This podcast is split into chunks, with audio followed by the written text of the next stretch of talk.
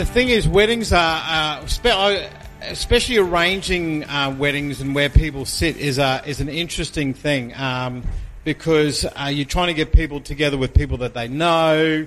Um, and, and usually, um, again, not that I've had too many weddings myself, but um, when you arrange it, you sort of put your families close, or especially your immediate family close to you, so because they've sort of got a place of, oh, and then you, the really special friends. And if you have a really big wedding, or if you go to a really really big wedding and you're way at the back, it may be saying something on how valued you are. Like, um, and I remember there was one such wedding. Um, uh, good, good mate of a few of us, and we'd all went to the wedding, and we got put at the table way at the back. And straight away I knew why. Like, um, because if we would have distracted during the reception, if we were any closer up at the front, um, there were like there was jokes happening through speeches, and it was like it was yeah they, they knew exactly what they were doing when they put us uh, that that far away. Um, but today we're going to be talking about changing the world one meal at a time. And, and as I said two weeks ago, we looked at Paul's two pronged approach to evangelism. He said there, there are people who are gifted to be evangelists who will see an opportunity and they will grab it, and someone will come and um, confess their sins and repent and come to God, and you go, oh wow, I wish that was me. Or some of you go, oh wow, I'm glad it's not me. Like that's maybe the way you're feeling about that. But the thing is, but at the same time, Paul's saying not everyone's like that. God didn't make everyone that way, and that's okay. But at the same time, as a, what did God call the rest of us to be? Okay, not looking good. No, not disciples. What was the word? Started with a Q. He wanted us to be questionable. Not in this bad sense, going, oh, that person's got questionable character. Um, or looking at that guy, he's a bit sus over there. Like, um, no, questionable in the way that we live, that we invoke surprise in people. They go, hey, what, what do you want about? Why, why do you live this way? Why do you do those things? And in fact, we talked about the early church so much that they, they were so attractional because they were willing to go into um, areas that were affected by the plague and care for people. They were willing to put themselves at risk and care for people. And they were willing to give food to people. So much so that the Roman government that was anti Christian said, you know what? We've actually got to start doing this ourselves to take a bit of uh, the reputation away from the Christians. But again, because the Christians were motivated by love, they kept on doing it. But because the other people were forced to do it, they go, we don't want to do nice stuff to other people. We don't want to do that. And so basically the church, the early church surprised the world by the way it acted. And, and today we're going to be sort of um, looking at moving the direction a little bit. Before we look at that, I want to ask you a question. And so, so don't put the next slide up yet, Josiah. Want to ask you this question, see so you can actually get. Complete this following sentence. The Son of Man came to seek and save the lost. Yeah, that's one of them. Any others? To serve. Yep. So basically, we've got two of them. There's a third one that will probably surprise you. Not quite. Not, not the phrase the Son of Man. So throw up the next slide, Josiah. Eating and drinking. Ah, oh, get another chocolate hands. They're, they're, not mine to give, but give it one. Um,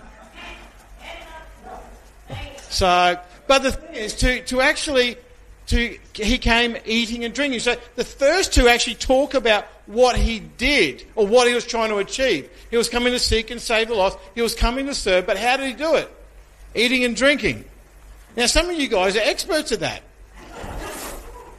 So I didn't say girls, so I'll let, I'll let you off. But, but the thing is, like, we, we love getting together and having our coffees and having a nice meal and, and doing that. And Jesus said, this was the method that he used to actually achieve the first two.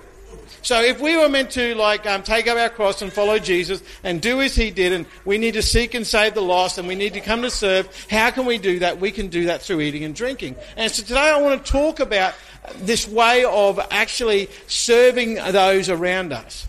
Um, and through this, and uh, especially blessing people. We, we talked about the, the homework of blessing three other people. Well, this becomes a, one of the ways that you can be a blessing to others.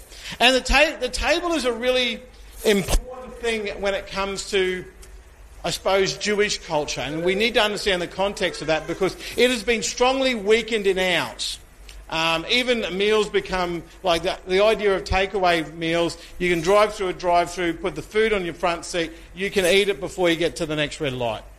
Like that, that come, that's an idea that our world has. Or if you're at home, okay, let's turn the TV on. We'll, everyone sits up in front of the TV. We'll have our food. It doesn't. The meal time is not about being together. It's about uh, an activity while we're doing another activity. And so it's actually lessened uh, its value. And you can actually see the weakness of that in our, our um, in our culture. But first of all, the table can be a surprising place because our table can be a doorway where we actually meet a physical need. Um, on the way, um, on the way to putting our feet up, on a, on a doorway we, we by, bypass um, altogether, and it could be so much more. One of the most surprising things about Jesus was who he ate with. Like the, the, the people that were against Jesus regularly accused him of being a drunkard and a glutton. And the reason they did that was because of who he had meals with. He would eat with um, um, sinners and tax collectors. He would go to parties with these people. Um, he would eat with prostitutes. And so he gave his enemies plenty of ammunition.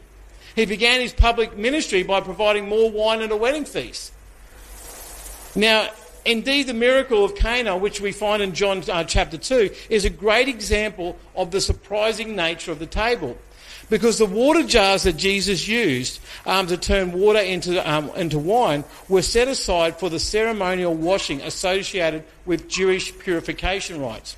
If a Jew felt um, like they had been contaminated by contact with Gentiles, they would wash uh, in water and recite certain prayers to restore themselves to sanctified, their sanctified state before God. So much like a, an ancient sanitizer, hand sanitizer. So to prevent like Gentile sort of COVID. We don't want to get any sort of spiritual um, sort of disease from these other people. We're going to wash ourselves with this. And Jesus took this symbol of separation um, between Jews and Gentile, between the holy and unholy, and he fills it with wine um, the a symbol of hospitality and inclusion and fellowship. He then continues to do all through his uh, to do this all through his earthly ministry. In fact, a number of the miracles that Jesus performed included food. A number of times when he taught his disciples was around the t- table. Um, in Luke's gospel, you see Jesus use the table all the time to surprise his fellow guests. He's at a table with Simon the Pharisee, and it's at that table that Jesus accepts the worship of a sinful woman and criticizes the self righteousness of Simon. It is at a table that Jesus dispenses advice for how to welcome the poor into our lives. And it's at a table that Jesus reveals himself as the risen Lord at Emmaus. He, as he, he walked all the way to Emmaus and, and his disciples didn't recognize him and he sat down for a meal and as he broke the bread, they realize, oh, this is Jesus. We need to use break down the walls that separate people in our society. Surprise the world by who you invite to share your table. The thing is, I remember many years ago, before I was married, um, I was attending a wedding myself, and uh, again, I was playing a group of, group of my friends. I knew most of them, um, but there was a couple of people that I didn't know. And so, as we're going around the table, um, one of the guys who stranger to everyone else, he was quite outgoing. He said, oh, where do you, where do you know the bride and groom from? And so everyone went around, and most people actually knew the bride and groom from church. So that was their answer. Oh, we know them from church, we know them from church, from church. Now, this person who was saying this wasn't religious at all.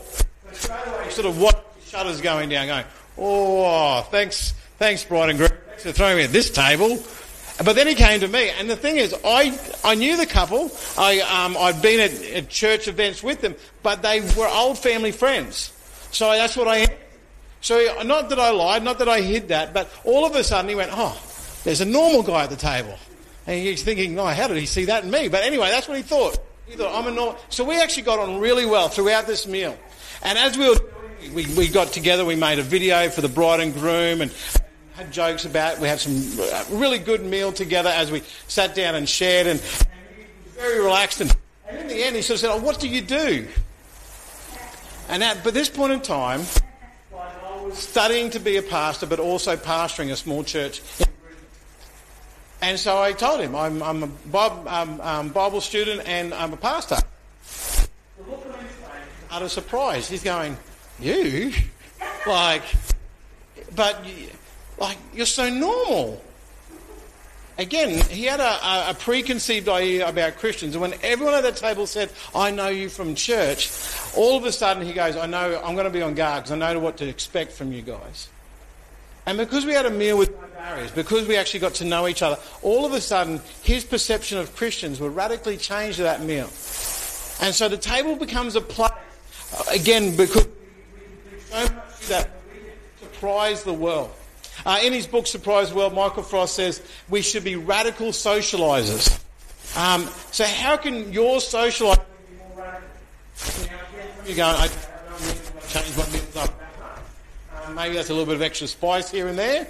Um, but what we need to think about is an invite to our table can speak volumes. Uh, Luke 14, 13 and 14. When you give a banquet, invite the poor, the crippled, the lame, the blind, and I, I think it's really to invite people that we enjoy spending time with. Um, or maybe we have to, they're related to us. We've got to, we've got to do stuff with family, we'll invite them. But sometimes, and even at church, we go, do you know what? These people at church, I really, I don't mind sort of spending more time with them, and maybe not so much the other people.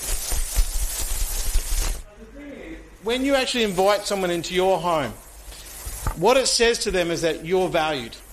You're valued to me. Just straight away, you started that position. You actually started a place where you're saying, hey, I find you special enough to bring you into this, into my home, to put up with my children and to eat my food. Maybe they're going, what are you doing to punish me? But, but it actually says you are valued. It also says you are real. I, I don't know about you, but like having a family, four kids, when people come to our place for a meal, if it goes 80% well, that's great.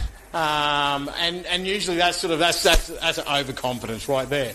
Like I'll have one child not eating, um, other kids kicking each other under the table, um, cups being spilt on the table, and, and my wife will be going, oh, I'm so sorry for this. So, and I'm going, but the thing is, it shows you that we're real. It shows you, like, okay, we we go through other things. It's, it's not some perfect place here at the Rose family that you'll never be good enough for. It's hey, we're like you just like you. It gives us simple ways to testify about God. I, I suppose when the family was young and you, we had people come over you, uh, but I felt a little bit awkward about pushing grace upon everyone. Okay, oh, maybe they don't feel the same grace. But got, as I, my kids got older, I went, I don't want my kids to feel like, oh, we take grace when we're by ourselves. So as a to them, but also an opportunity for others, we'd say grace. So when my kids have friends over, we say grace. We thank God for what He's given us. We, when we sort of um, have um, friends who we haven't seen in a long time that, again, like,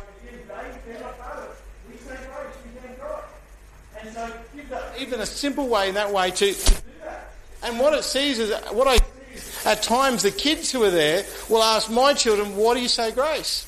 My kids have an opportunity to share a little bit about their faith. There was a family that sat down at, at the table and dad asked his young son to say grace over the meal and while the family waited, the little boy, he quickly eyed off every single dish which his mother had prepared and then he bowed his head. It's great. Lord, I don't like the look of it, but thank you, I'll eat it anyway. I suppose that's even a way that we can sort of test what God is doing. Um, in their book, Right Here, Right Now, Alan Hirsch and Lance Ford say sharing meals together on a regular basis is one of the most sacred practices we can engage in as believers. Missional hospitality is a tremendous opportunity to extend the kingdom of God. We can literally eat our way into the kingdom of God. If every Christian invited a stranger or a poor person into their home for a meal once a week, we would literally change the world by eating. So the table can be a surprising place that gets people asking why we break bread or share a meal with unexpected guests. But secondly, the table fosters community. Have you ever seen um, a couple eating at a restaurant in complete silence? No, they, if they go, well, If I go out to a restaurant with my wife, uh, oh, on their phones, okay. So, but if I go out for a restaurant to a meal with my wife, it's actually for the opportunity to actually talk It's not to actually go, um, how can I ignore her for the next period of time? Like, um, uh, and if anyone finds that as a goal I'm going to try and achieve, that's not what I'm saying, okay? But the thing is, it seems odd if you go out. Uh, even as a family, we try to, uh, amidst the hurry up and eat your food and um, playing with your food and, and don't drink any more drink, we will hey, what did you do today?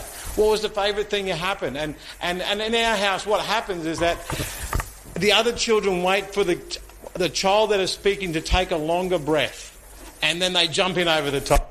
So that's how it happens in our house. We, we have quite random segues. Like, okay, I'm, I'm sort of talking about this and this. But it's actually a forum for conversation and entertainment, for rest and reconciliation. And at the table we talk. And see, that's where in the modern world, with devices, with TVs, with fast food, all of a sudden, it's actually been a breakdown um, which has robbed us of our time together. So instead of just inviting your neighbours to church or to a church event, why not start by inviting them to your table? Invite them to your home. Christians can be the victims of the holy huddle, can't we? Where we kind of just hang out with one another. We can only invite, we only invite other Christians to our tables because we feel more comfortable with each other. They're not going to ask us questions. They're not going to want to talk about. But I think Jesus calls us to foster community with unbelievers as well.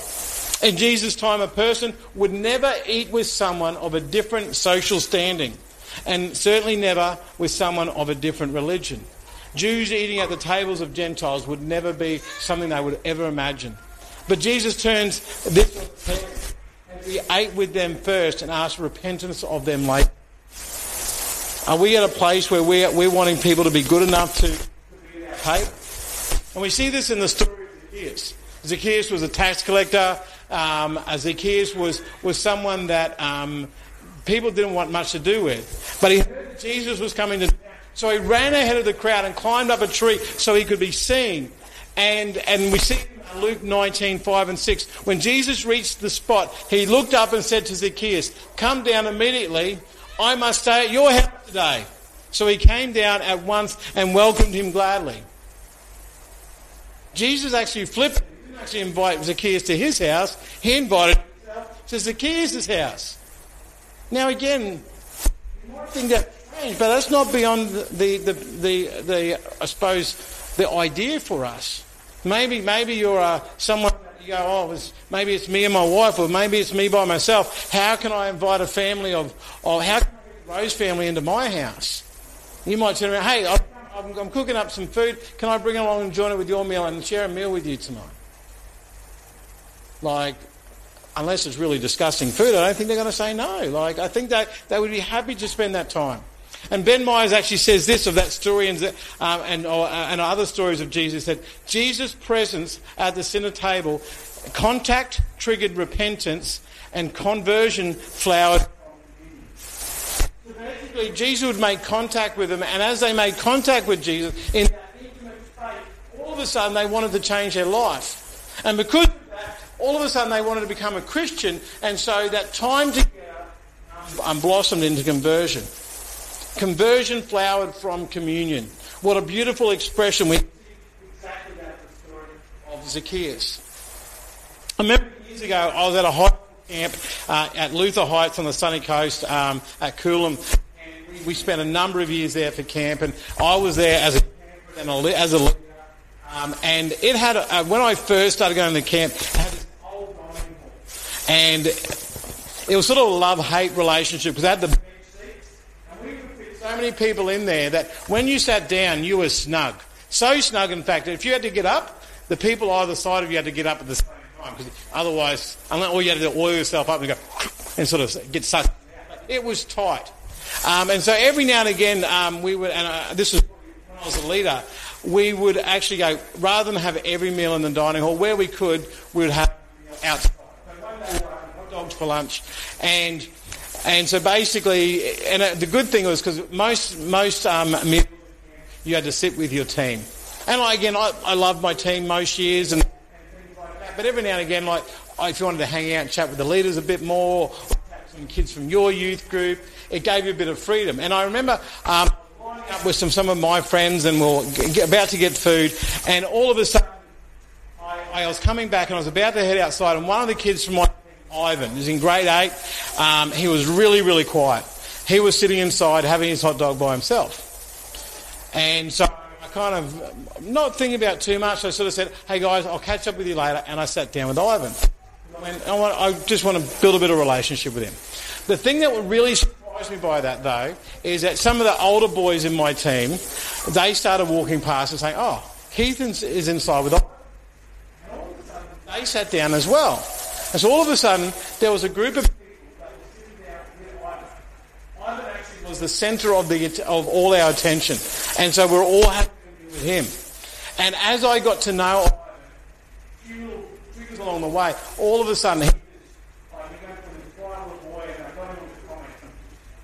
all of a sudden, he just exploded about the things that he loved and I got to know him over the next five years, and, um, and, and so he'd be, he'd be 30 now or something like that. But it was a simple action I'm going to sit with you. I'm going to invite myself and all of a sudden it created community amongst the boys in my team.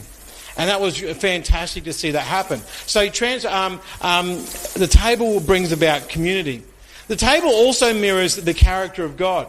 Um, eating with others can be a profoundly theological practice because it mirrors the character of the tribe um, and it's a beautiful when we join together around the table, we, we mirror those relationships that God has within Himself. And I think it's no coincidence that when Jesus gave him, His disciples a practice to remember, it was the communion table.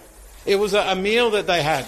And we, we celebrate communion in a very um, liturgical, ritual way. Like we, we have a little bit of cracker, we have a little bit of, um, and, and like that's it makes it harder when you've got a lot of people, but that's the way it's ended up. But for the first Christians, it was celebrated in the context of a banquet. Um, this this communion was part of a larger meal, a, a, love feast they called it. And the table, therefore, was, was a primary symbol of Christian worship. Not the pulpit, not the choir, not the band, not morning tea itself, but like actually coming together to worship as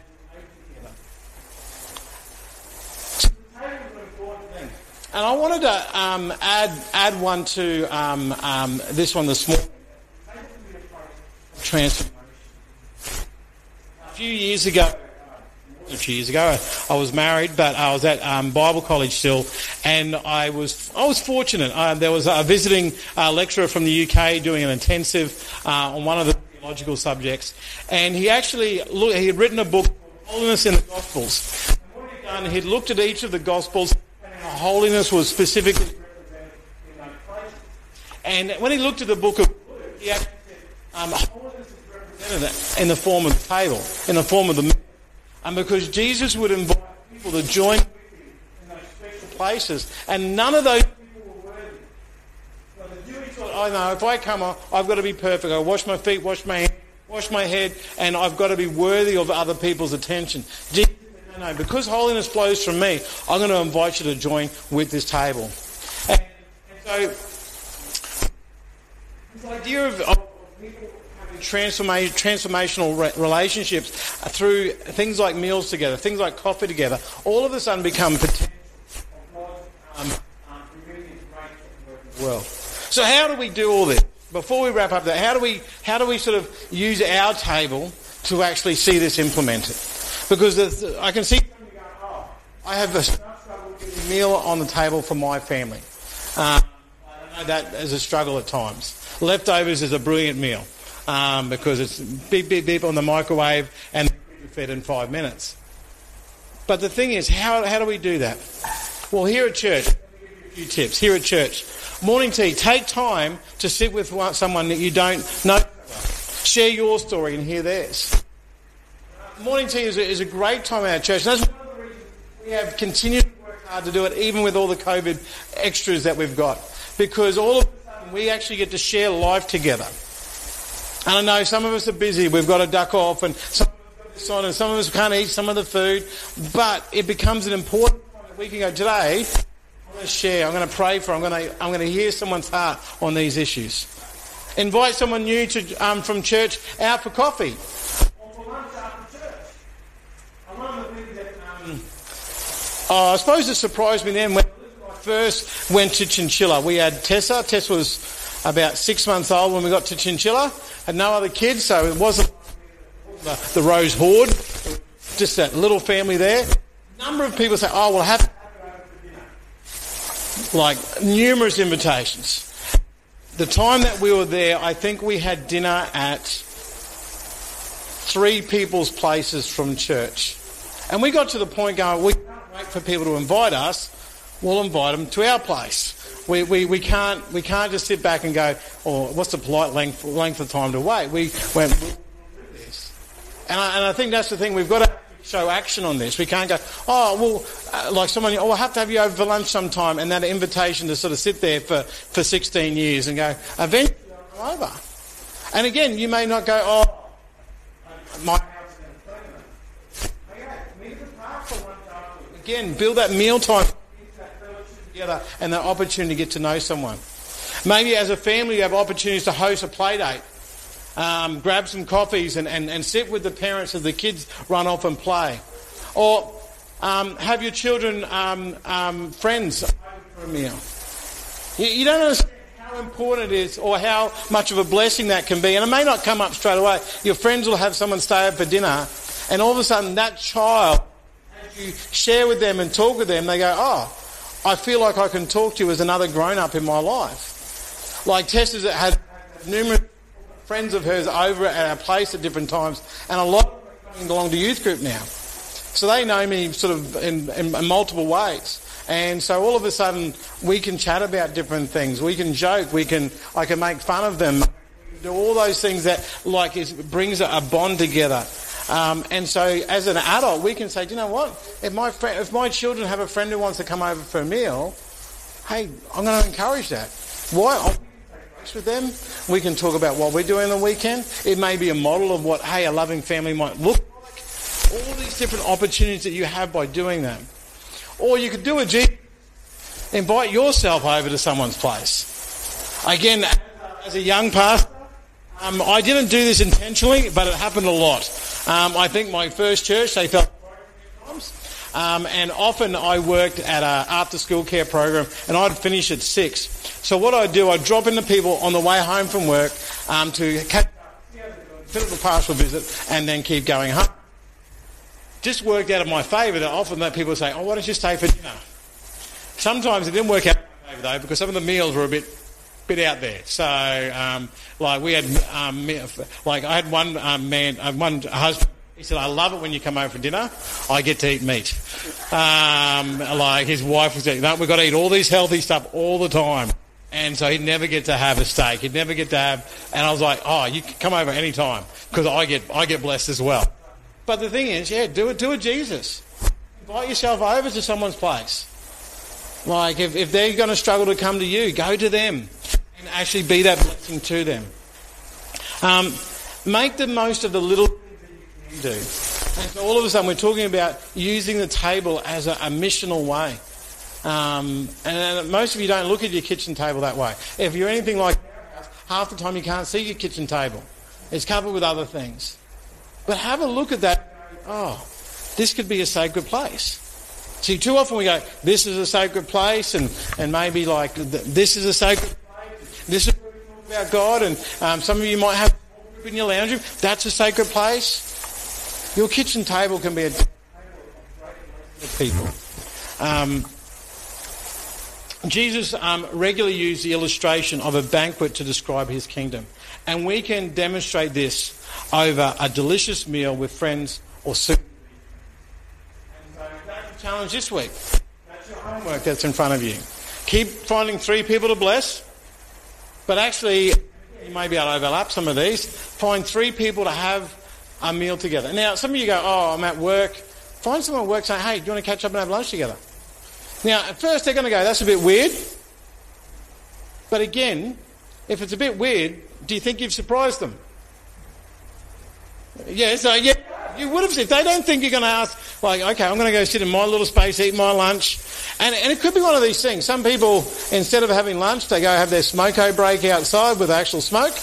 Uh, um, in, in, his book, um, Michael actually shares a story about a, a Baptist minister who uh, invited, uh, one guy had made the best margarita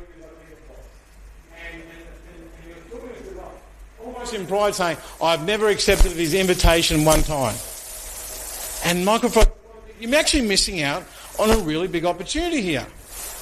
There's no one saying that you need to go drink them, but do you think if you, I said, next time they offer that, accept the invite. And so he did. And he surprised them. He's going, what's this guy doing here? And he just had lemonade or juice and, and drank that. But I had more spiritual conversations during that time than I had.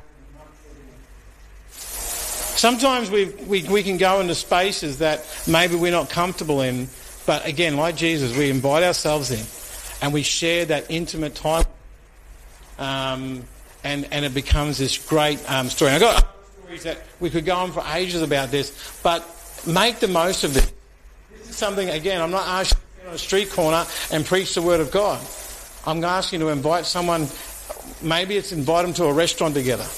Like, and again, you might double it. I'm going to bless them. I'm going to, I'm going to pay for their meal. Actually, I'm going to do two things at once in, in doing that. But in doing that, I'm going to value them. I'm going to hear their story.